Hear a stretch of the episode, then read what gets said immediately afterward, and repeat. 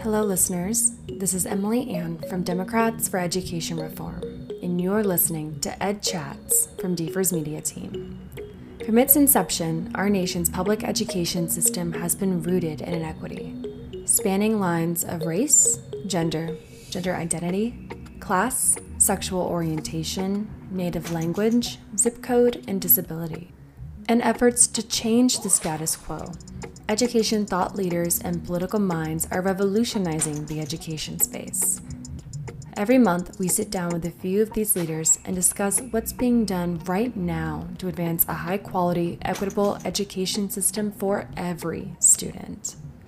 In today's episode, we sat down with Dr. Darleen Opfer, Vice President and Director of RAND Education and Labor, and who holds the Distinguished Chair in Education Policy at the RAND Corporation, to discuss the work RAND has been conducting post pandemic alongside key takeaways from their research.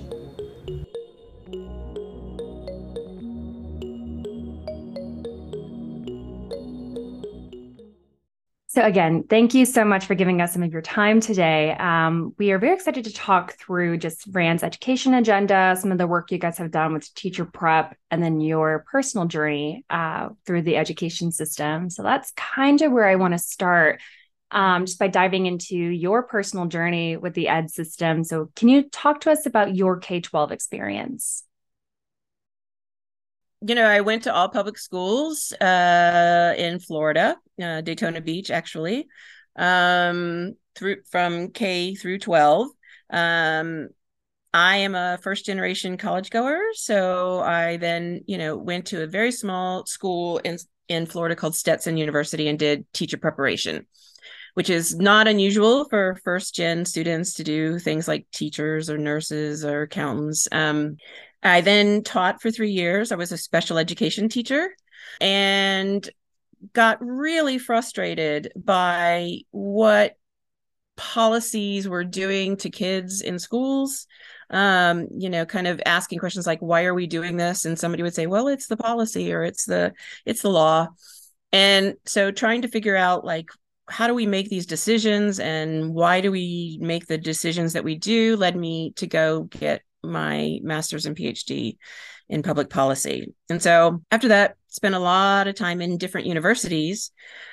And about 12 years ago, RAND came calling, um, and I made the switch from universities to RAND um, so that hopefully my work could have a bigger impact than it was having as a faculty member in, in universities. So, was there a specific moment or experience in your life that led you to want to be a special ed teacher specifically? Yeah, you know, I don't I don't know. I, I can't pinpoint anything specific other than to say that I had really good teachers. Growing up, I, you know, can remember my kindergarten teacher, my first grade teacher, and uh, my American history teacher in high school. There were a number of teachers along the way that really um, made a difference um, and guided my path um, I often say that it, sometimes, especially when you're like a first gen student or you come from a low income background, that being in the right place at the right time. Well, I had teachers in the right place at the right time um, who really steered me and made sure that I got to where I needed to go. And so I think that had a huge influence on me, just the role that they had had um, in making a difference for me personally. So, when you talk about the distinction between education advocacy and ed policy, what led you to pursue the policy route versus an advocacy lane? Yeah, that's a really good question because um, when you do graduate work in public policy, uh, there's a branch at some point where you decide you're going to go the advocacy route or you're going to go the policy route. Um, I think because I'm kind of nerdy and I really like facts and numbers and answering complex questions that I was more drawn to the analytic side of public policy than the advocacy side anyway. Um, and now, like once you make that path, um, there are people who stray. So I know of researchers who started out being very analytic and being very data driven, and then sort of over time kind of get more and more into advocacy uh, with their work. But for me, it's been a real um, just a mission, I guess, to to be objective, to be data driven. Um, and I think being at RAND has just reinforced that. Um, we have a an initiative at RAND called Truth Decay because we're really concerned about the erosion of facts in public life. Um, and that's what we do. I mean, we produce facts, we produce data. And so the idea that we can't agree on a fact anymore um, is almost existential. Um, so uh, the longer I spend at RAND and the more work I do at RAND, it just reinforces the importance of that role that there's somebody out there who will just put out the data and doesn't have a dog in the hunt, as we say in the South. Yeah, it's and that's so true. I mean, it feels like so many facts get put out that are biased now, and it gets hard. I mean, when people argue about truth, when you have something concrete, backed by numbers, backed by science, and you're still arguing the validity right. of that, it gets difficult to put out more truth. Yeah. Have you found it to be more difficult um, in the you know post 2016 climate to put out these reports and these analyses um, and hope that the people that you're trying to reach are actually in um, ingesting it in the way that they should be um, for sure i think things have become harder um, as people sort of dispute facts first you know going to your first point that there is cherry picking so you know there are advocacy groups where they put out things that look very data driven but they're being very selective about what they report and don't report. Um, whereas if we put something out, we're going to put out both sides, or we're going to put out stuff that is negative and positive. Um, but there are certain topics that we cover and that we do research on that have become highly politicized. So, an example would be civics education, which definitely post 2016 uh, has become a contested area. What does civics mean? What should be taught in terms of civics? Um, i mean there was just a bill passed in texas recently that says that you cannot do um, action based civics which so you think about like some teachers would assign things to students where they had to write their legislature or they had to go uh, to a city council meeting. Well that's been outlawed in texas. And so that's an example of like you know a contested area around civics that is not really research based but has become political do the culture wars kind of affect what research you guys do and what sort of areas of study that you choose to focus on um, it doesn't affect what research we do, other than the fact that we're a soft money organization, which means that we get all of our funding from foundations or from grants from the NSF or the NIH or um, the Institute for Education Sciences. And so sometimes we're limited based on what people are willing to fund. A really good example of that difficulty is for many, many years, nobody was doing gun policy research in the US because there was no funding for it. It was such a hot potato, nobody would fund it. About five years ago, we had a um, a foundation who became very interested in it, and they were willing to step up in this really contested space. And so they funded at RAND um, Gun Policy in America, um, which really looks at that. But so some of what we do is limited based on what people are willing to fund. But in terms of what we're willing to take on, absolutely not. That's incredible. And what is going on right now in our current education climate that pulls your focus personally? Yeah, so we are very concerned about um, civics uh, and what's happening in that contested space. The other thing that makes us very concerned is teacher and student well being. Um, during the pandemic, I should back up a little bit and say um, we have a set of longitudinal panels for educators. So we have one for teachers, one for school leaders, and one for school district leaders. And these panels are groups of educators who are willing to let us survey them multiple times a year. Because we had that in place at the beginning of the pandemic, we were able to sort of follow the what was happening to those educators over time.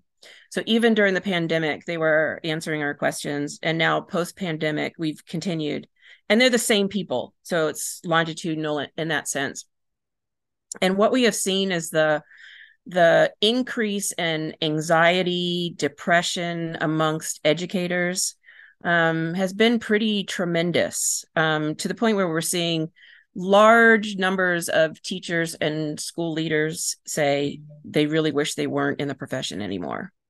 And that has a knock on effect on students. So we know there's lots of research that says, you know, if you've got a bunch of depressed, anxious teachers, you're going to get depressed, anxious students. Absolutely. It bleeds in, you know, uh, intentionally or not um, to their daily lives. Because if your teachers aren't well then they're not going to be able to effectively help their students. Social emotional learning doesn't come across as effectively. Yeah. And it you know so it gets compounded. So we know that students were also negatively affected by the pandemic. We you know we've had enough data points to show us that you know they're not coping socially and emotionally very well either. And then you sort of layer that on top with you know they're in classrooms where with teachers who are also not handling it very well it just just compounds the the impact. Yeah and I, I don't think that our focus is ever on the teachers as much as it is the students but there's very I, I mean i've been really surprised how little research at least going into the pandemic um, there was on teacher well-being. Very very little on you know both the conditions of well-being and on anything on how do you improve teacher well-being. Absolutely. And the flip side of that coin is that we focus so heavily on teacher recruitment but not so much retention in their field. Oh absolutely. I mean that's a huge issue. So one of the things that our surveys have showed is you know working conditions are are really not very good for teachers. And part of the problem is over time we just ask them to do more and more and more so we've never sort of taken anything off their plate. So, you know, they used to just teach, just teach. And then we had them uh, do lots of accountability kinds of activities. And then we had them do social and emotional activities. And then we had them. So it's this this sort of layering of more and more and more responsibility to the point where it's an unsustainable job. Yeah, and that compounds the teacher or the educator mental health concerns as well. If schools don't have guidance counselors, they don't have um, people in place grief counselors. Right. Like you become that, you take on the role of the parent, the therapist, the guidance counselor. Yeah, everything, community mm-hmm. relations, no school nurses. I mean, the thing about the pandemic is we realized how few school nurses there were uh, to handle things like testing and all of the stuff mm-hmm. that needed to happen to get kids back in school so yeah eh, teachers are now serving so many roles that it be you know adds to their stress it makes it an untenable position.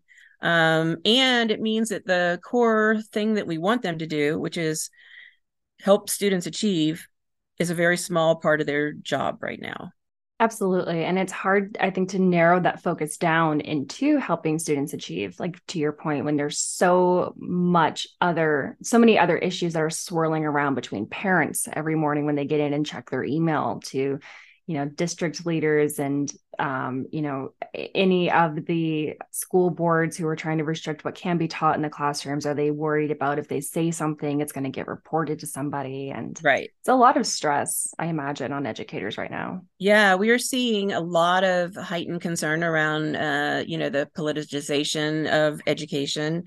Uh, we've got teachers and more so even school principals reporting you know that parents are threatening them over things that are being taught in the schools that they're unhappy with. So it's a really it's a really tough job and that's adding to you know the well-being and mental health issues that we're seeing amongst educators for sure. Yeah.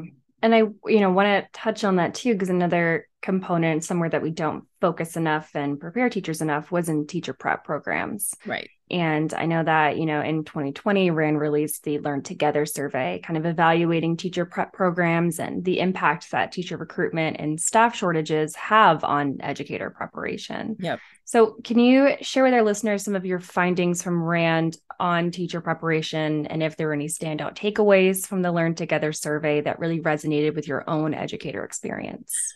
Yeah. So, first, let me say that, like, like with the role of teaching we are we have asked teacher preparation to do more and more overtime as well and we need to sort of think about that uh, um, a lot because you know what i would say is that there are lots of aspects of the teacher role that they're not prepared for so how to deal with parents in a constructive way is a thing that most teacher prep programs don't do a very good job um, doing. Uh, how to deal with conflict. Um, a perennial, of course, is behavior, student behavior issues, and teachers feeling unprepared for that. So there's those sorts of things which we have to ask you know should teachers is that the role we want teachers to play um, or does that belong somewhere else? Because the other what because what's happening in teacher prep is they're also not getting the kinds of instruction they need for the actual um, teaching. So i mean a good example of this is the sort of science of teaching. Science the, the science of teaching is very clear. We have a ton of evidence about what works in terms of teaching reading. Very clear science on teaching reading and what works and what doesn't work but when we ask uh, teachers if they were taught the science of reading in their preparation programs, only about a third say that they are. So the question is like, are we asking so much of teacher prep that they too can't focus on everything and have sort of lost the plot, if you will? Or why aren't they focused on, you know, where the evidence says best teaching practice should be right now? Yeah. And we've seen some pretty incredible bills get passed in just like state like Connecticut um, with the help of Amy Dowell. And, you know, it, it's interesting because uh, do you think that an alternative program would be more beneficial for teachers that include the science of reading, the science of teaching that we're not teaching now to educators? Well, I mean, we have seen some success with alternatives to traditional teacher prep for sure. I mean, the the evidence, which we've done a lot of the studies on Teach for America, you know, it it's hit and miss. Although I will say that I think they lean they're a little more successful on the teacher science driven or data driven, research driven teacher instructional practices. Other alternatives we've looked at, sort of district led alternatives, also, you know, are kind of hit and miss depending on the quality.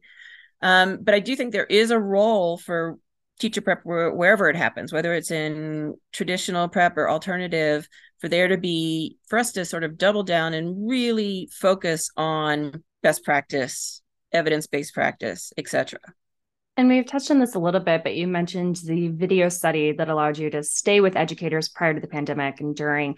Have you or are there any behavioral traits that you notice that maybe we aren't preparing educators well enough for or we aren't teaching educators that would really yeah. be helpful to students so, two things about that study. So, the study was um, a video study of teachers in eight different countries. Um, the US didn't participate. Uh, we did it for the Organization for Economic Cooperation and Development, OECD.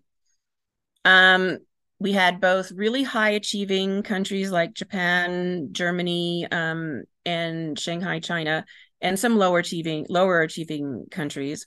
And one of the things that I think the thing that stood out most are two things. High achieving teachers teach more content than low achieving teachers, and they teach it with more depth. So interesting. Yes, which is an interesting thing because sometimes in the US, you know, we think about you do uh, breadth at the expense of depth. But mm when mm-hmm. you look at teaching in, say, Japan or Shanghai or Germany, um, their teachers teach both more topics. So we were looking at mathematics, uh, particularly quadratic equations, the teaching of quadratic equations. They teach more topics related to quadratic equations for more time and at a higher sort of cognitive demand level than teachers in lower achieving countries. Interesting. So you think that that content drill down is kind of where we're missing the mark right now?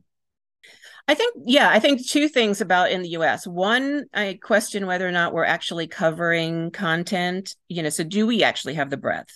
I mean, that was a big um it was a big argument for why we needed the uh you know a whole standard sort of revolution we needed to make sure teachers were teaching what they needed to teach i'm still not sure we're there in terms of coverage on essential topics. And then I'm also not sure that we are helping teachers teach with depth and cognitive demand. And the reason I say that particular issue is that we've also done work looking at how teachers um, modify curricula.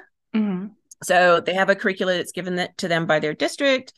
Uh, they think it's either sort of doesn't really match where their students are culturally or context wise, or um, in terms of where they are achievement wise. And so they start to um, change the curricula to try to meet better meet their students' needs, which is a absolutely you know fantastic uh, goal, but in doing so, they often lower cognitive demand, meaning they make it easier.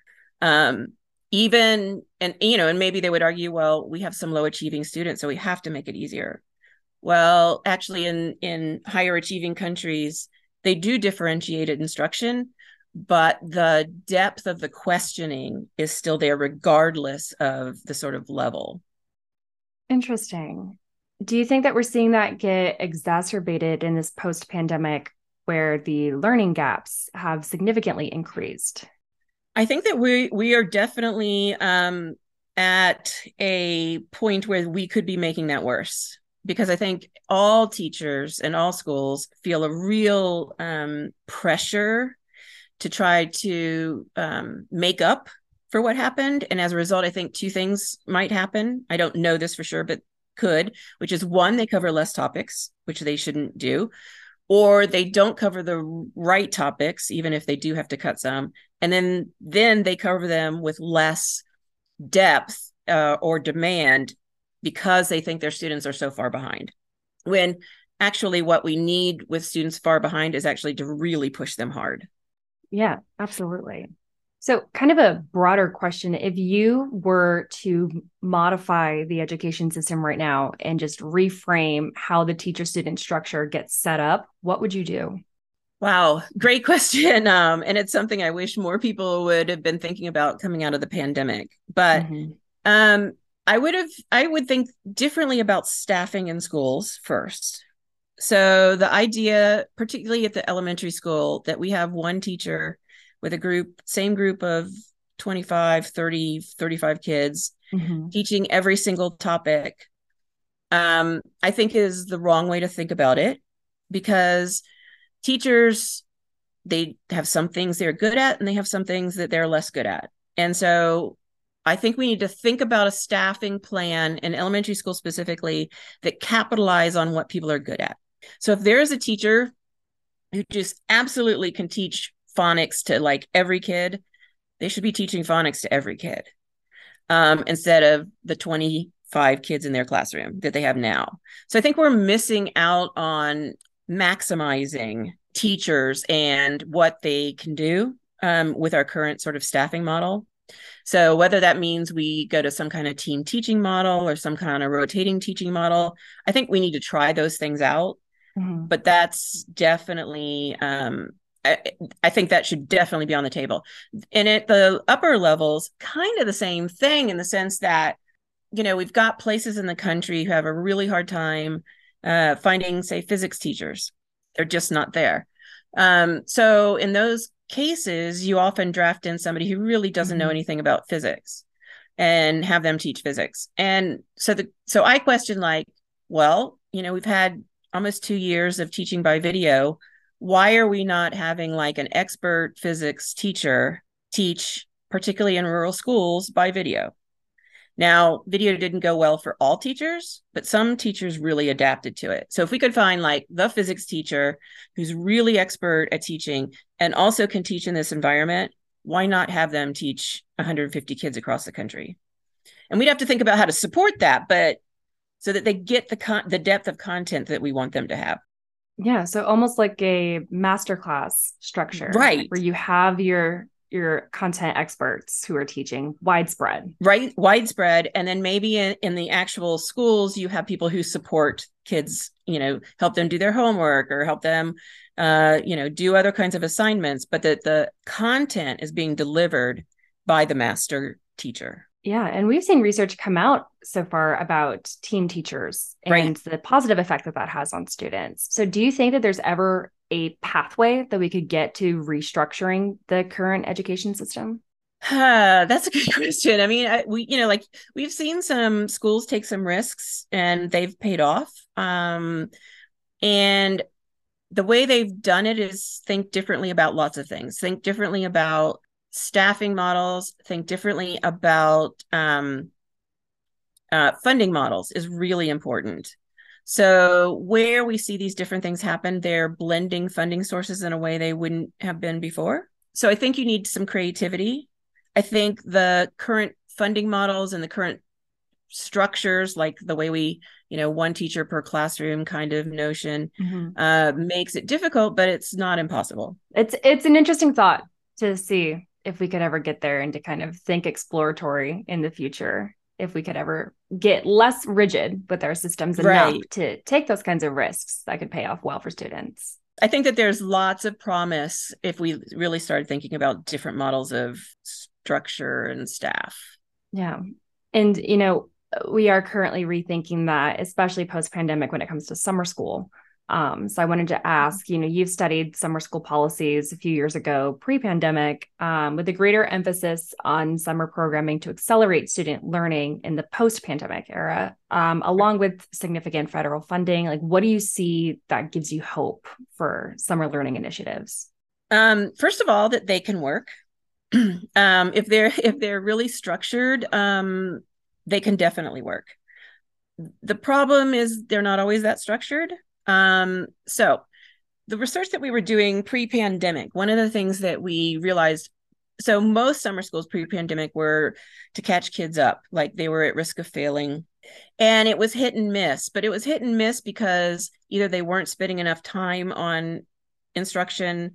Uh, we learned things like you really need to have the teacher the summer teacher be the teacher who would be receiving them. So if you had a third grade student going into fourth grade, the fourth grade teacher really needs to teach third graders during the summer. Got it. As an example. Um, so we learned a lot about time on instruction. We learned a lot about like who needs to be there teaching. And if if summer programs do those kinds of things, then they do help catch students up. And it compounds so, like, if you go to summer school one year in a really good summer school, you may not catch up. You're not going to catch up the entire gap, but you're going to catch up a little bit. And then if you do it the next year, you catch up a little bit more and a little bit more. And so, the more often we use this, the better we will be at being able to catch students up over time. And then, you know, staying onto the point about catching students up, I'm curious, did you and your team of researchers change or accelerate any of the research you were doing um, post the NAEP scores coming out last year?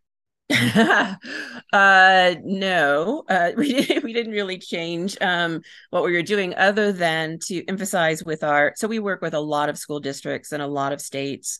Um, they uh, are gracious enough to let us in to study them, uh, which we really appreciate. And one of the things we try to do because they're gracious enough to let us in to study them is to you know tell them about best best practice everywhere that we can. And so um you know we got a lot of questions following the NAEP about it. And so we started doing a i think hopefully a better job of talking about like what does a good summer school program look like? What it, what does good tutoring look like? Does tutoring work? And in what kinds of you know uh, arrangements so that they understand what the evidence says. So it's more about us trying to like transmit the evidence better and faster than it was changing necessarily what we're studying or how we're studying it. And what was the outcomes of some of those conversations? Are you seeing people be amenable towards these evolving best practices? Yeah, absolutely. I mean, you know, school di- like teachers, school district leaders, state uh, superintendents of schools, they have really hard jobs and they are inundated with all the things that are required of them. And so helping them cut through the messages and the million different ways they can be pulled um, I think is a role that research and researchers need to play more often. So, can we help them focus? So, I know they have, you know, 100 different demands on their time every day, but like what are the things that are really matter and make a difference? And we are seeing some of that. I mean, some dr- continue to drown and some are really focused on a couple of things that they think will really matter and that research tells them will really matter. And you know, on that topic of the research, we've touched on a few of these points earlier, but I'm curious aside from, you know, funding and trying to really wade through the tide of misinformation, what have been some of the biggest challenges facing you right now with research?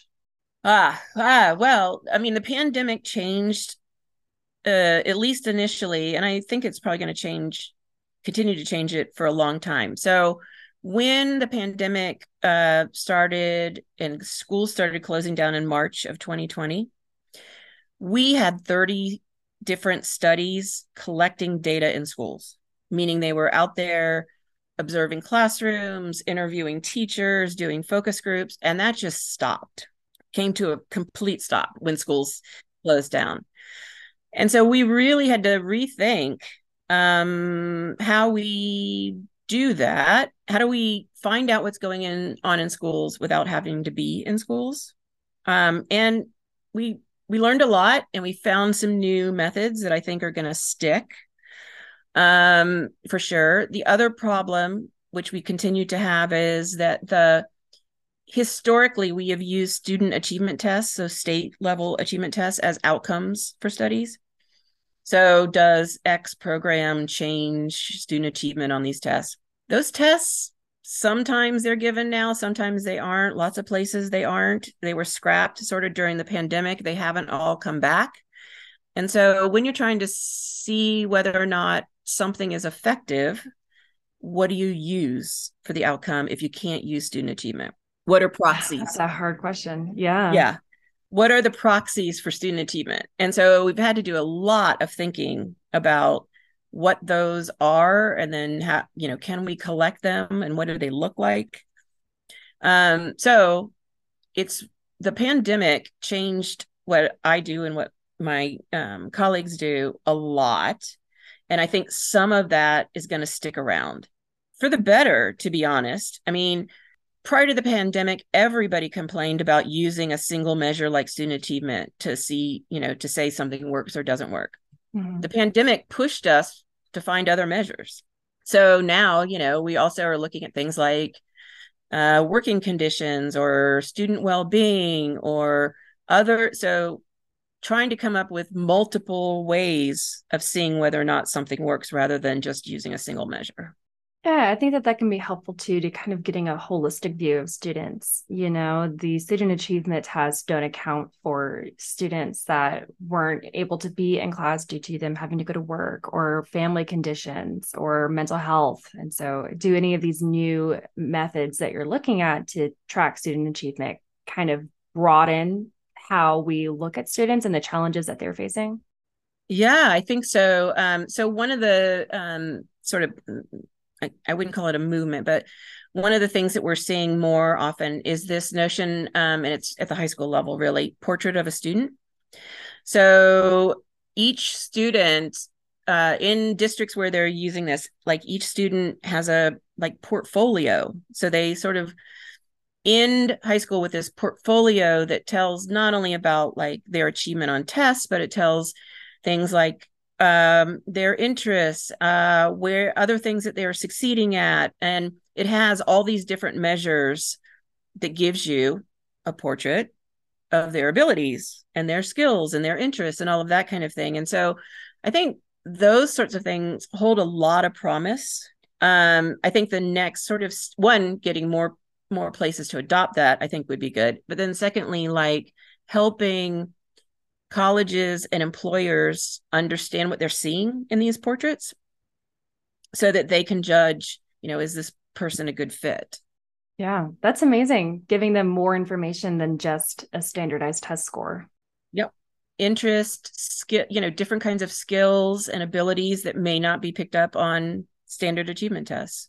And, you know, kind of ending on that note, what makes you hopeful right now about the research you're seeing or about the changes you're seeing in the education system? What's making you optimistic about the future?